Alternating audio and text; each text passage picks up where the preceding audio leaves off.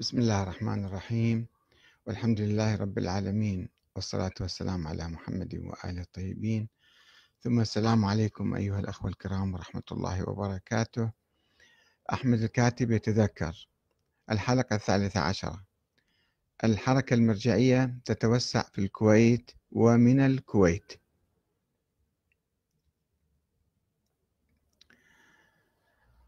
في اليوم الأول الذي وصلت فيه إلى الكويت اتصلت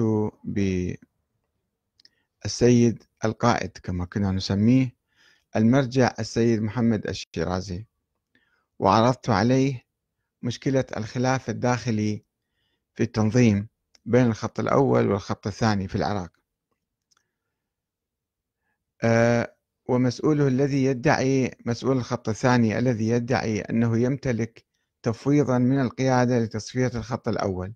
يعني كان عندنا صراع داخلي في العراق. في ظل الهجمة البعثية علينا إحنا كنا نصارع داخليا.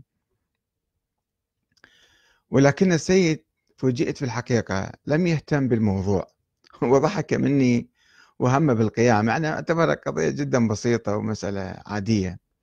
إحنا كنا نعتقد تنظيم هو على رأس التنظيم وفي مهم جدا وهذا هو ما يبالي بما يحدث في داخله. وقد عرضت عليه أيضا الخلاف الذي كان قائما بين الخط المرجعي خط الشيرازي يعني بصورة عامة وبين حزب الدعوة في الستينات يعني قبل أربع خمس سنوات. وانتقدت الهجوم الذي قام به البعض من الشيرازية ضد مقر الجمعية الخيرية الإسلامية في كربلاء. فنفى علمه بذلك يعني ما كان عندي علم يعني في البداية أقصد. وقال أعتقد أن الأخ السيد حسن كان وراء ذلك. وفعلا يبدو السيد حسن كان متطرف كان شديد يعني ومتطرف ويمكن امتداد إلى أخوه السيد مجتبى بينما السيد الشيرازي يعني ما كان آه، عنيف بذيك الصورة أو صدامي. وكانت هذه أول مرة أنتقد فيها تجربة الحركة مع قائدها أو مؤسسها. وعلمت من خلال ذلك اللقاء أن السيد الشيرازي لا يتدخل كثيرا في التنظيم. التنظيم الذي يدعي أنه ينتمي إليه ويخضع لقيادته خلافا لما تقول الحركة المرجعية. ووجدت بعد ذلك أن الأمور تدار بصورة أساسية من قبل السيد محمد تقي المدرسي هو يعني رئيس التنظيم في الحقيقة الذي كنا نطلق عليه المدير العام. يعني ما كنا نعرفه شخصيا أن هو له دور يعني إحنا كنا نحرم التنظيم الحزبي وعملنا تنظيم مرجعي مرتبط بالمرجع وإذا المرجع ما يهتم في الموضوع. وفي واحد آخر اللي اسم المدير العام هو ماخذ كل الأمور بيديه. وربما كان هذا يعني احتكار السيد المدرسي لقيادة التنظيم كان هذا سبب الخلاف الذي عصف بالحركة في تلك الأيام من ناحية أخرى. غير الصراع الداخلي حيث شن السيد حسن الشيرازي هجوما على المدرسي وتنظيمه وهاي الحركة مالتنا. وحرك بعض أفراد أصدقاء إعلاميا من هنا وهناك حتى يهاجمونا ويكتبوا رسائل ويكتبوا مناشير ضدنا. وأيده في ذلك السيد محمد كاظم القزويني الذي استطاع إلى الوصول إلى الكويت في تلك الأيام بمساعدة من السيد هادي المدرسي. راح العراق وجاب إلى الكويت. وشكل كتلة معارضة ضد الحركة. طبعا تسألون يمكن شلون السيد هذا المدرسي يحمل جواز إيراني ويروح مثلا للعراق في تلك الأيام. طبعا هذه مسائل كانت بسيطة جدا لأن الجوازات الخليجية والجوازات المختلفة كانت مثل ما يعدنا يعني أي واحد يسافر أي مكان يرتبوا له جواز بسرعة ويروح. يدخل العراق يطلع يجي كله عادي. وشكل السيد كاظم القزويني والسيد حسن كتلة معارضة ضد الحركة. بعدنا إحنا مثل الفراريج صغار عندنا طالعين من البيضة استونا. وإذا في صراعات وهذه الصراعات أكثرها يعني صراعات شخصية بالحقيقة. وكان يحاولان التأثير على السيد محمد الشيرازي لكي يبعد أهل المدرسي عنهم وهم أولاد أخته. ولكنهم فوجئوا بتزويج الشيرازي لابنته الكبرى إلى السيد عباس المدرسي الأخ الثالث من الأخوة المدرسين. مما عزز التحالف بينه وبين آل المدرسي وأدى إلى زعل السيد القزويني مع الشيرازي حتى وفاته كما أعلم. ولم أكن أعرف بخبايا الخلاف بين المدرسي وخاله السيد حسن. حتى ذهبت إلى لبنان بعد شهور نفس السنة يعني سنة 1973 وذهبت لزيارة السيد حسن الذي كنت أحبه كثيرا ورحت زرته بالسجن وعملنا من أجل إطلاق سراحة حتى ذهبت إلى النجف وقابلت السيد الخوئي والسيد الشهرودي وعدد من العلماء من أجل أن يتحركوا لإنقاذه عندما أعتقل. وكنت أعتبره مثل يعني وقاري كتبه وإذا به يستقبلني ببرود أصلا ما دار النوال وكذلك أستاذي السابق السيد مجتبى كأنه غريب يعني مو كأن عندنا علاقة سنتين وعندنا علاقة تنظيمية وعملية وكذا أصلا. أيضا شيء يعني فوجئت بهذا الشيء وكان في بيروت. مما أثار تعجبي واستغرابي من الطريقة التي عاملوني فيها. إلى أن حدثني الصديق الشيخ صاحب الصادق عن قصة الخلاف في لبنان. أنه صاير بيناتهم خلافات وذولا متخذين موقف ضدنا. وأي واحد يجي حتى لو ما عنده خبر أيضا يحسبوه على هذا الجناح. وعلى أي حال التحقت بالكويت باللجنة الإدارية لعموم الحركة المرجعية التي كانت ممتدة وبدأت تمتد يعني. سيد هادي المدرس كان في البحرين صار له عدة سنوات. وأسس يعني قواعد للتنظيم في البحرين. وأيضا آه، في عمان وإيران أخوة اللي هجروا من العراق وكانوا إيرانيين ذهبوا إلى إيران. كان صار عندنا فرع في إيران. ولبنان أيضا بعض الأصدقاء هناك.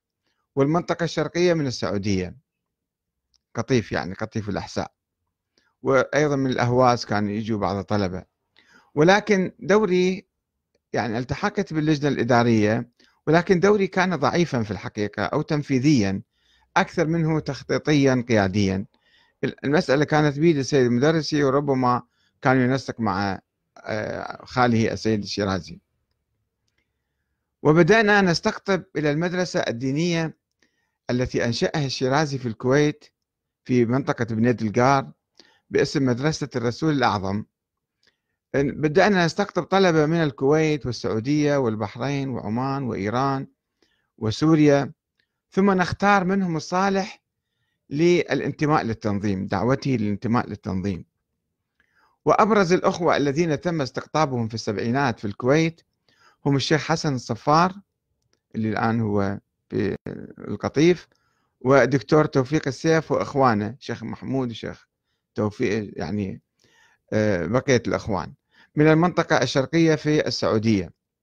والذي والذين سيغدو لهم دور كبير في قيادة حركة المعارضة والانتفاضة التي تفجرت في محرم سنة 1400 للهجرة. يعني بعد خمس سنوات تقريبا دولة بدأوا صاروا قيادات هناك في أعقاب الثورة الإسلامية الإيرانية. كما بدأ تنظيمنا ينشط في استقطاب الشباب الكويتي الشيعي وعلى رأسهم كان أبناء المليونير زيد الكاظمي صاحب وكالة شركة مرسيدس للسيارات كالشيخ عادل وأخيه فائق وأخوتهم الآخرين. الله يرحمهم معظمهم توفوا يعني. كانت الكويت في السبعينات تشكل رئة المعارضة العراقية وبالذات الحركة المرجعية. كما كانت تشكل محطة رئيسية لمخابرات النظام البعثي كانوا منتشرون بالكويت. وذلك بسبب الحرية النسبية التي كانت تتمتع بها الكويت. إن من كان يأتي من العراق إلى الكويت يلمس معنى الحرية بيديه. إذ يشاهد الشباب يجلسون بحرية حول بعضهم ويتحدثون في الديوانيات والمنتديات الحرة في البيوت وفي الشوارع. وما في شيء كان اسمه خوف ورعب من المخابرات. بينما إحنا بالعراق كنا نمشي مع بعض اثنين يلحقنا الأمن أو شرطة الأمن يحاول يعني يتابعنا. والشباب أيضا في الكويت كانوا يكتبون ما يشاءون في الصحف ويسافرون إلى أي جهة يريدون وهذه كانت أشياء يعني نعم محرومين منها في العراق حقيقة. وحدثتكم عندما سافرت يعني كتبوا لي فقط الدول الخليجية في جوازي. لا عالم عربي ولا عالم إسلامي ولا أوروبا ولا أي مكان. طبعا بعدين إحنا أضفنا عليها هذه يعني المجالات الأخرى ومشى الأمر. هذه الأمور كانت محرمة في ظل نظام البعث الحريات البدائية البسيطة يعني. ولا يدرك قيمتها أهل الكويت أو ما كانوا يدركون مسائل عادية عندهم جدا. خاصة أولئك المتحالفون مع النظام العراقي أو الصحف التي كانت تقبض من صدام وتمجد به. لقد وجدت في الكويت الحرية ولكن وجدت أيضا الصحفيين العبيد الذين لا يقدرون معنى الحرية ولذلك لم يكن شيء أفضل من أن يتنفس الإنسان الخارج من سجن العراق الحرية ويتمتع بالديمقراطية المحروم منها هناك. وسنحت لي الفرصة للكتابة في مجلة صوت الخليج الأسبوعية لصاحبها باكر خليبط وهو شيعي متعاطف معنا إلى حد ما صديق يعني كان. وعملت فيها لبضعة أشهر كل ما عندي مواضيع قمت أكتبها في هذه أسبوعيا في هذه المجلة. ثم انصرفت تركت المجلة بعد ذلك في الحقيقة شهرين ثلاثة يعني مو أكثر. ثم انصرفت إلى تدريس الفقه والأصول في مدرسة الرسول الأعظم وتنظيم الشباب في الحركة المرجعية. وإلى حلقة أخرى إن شاء الله. والسلام عليكم ورحمة الله وبركاته.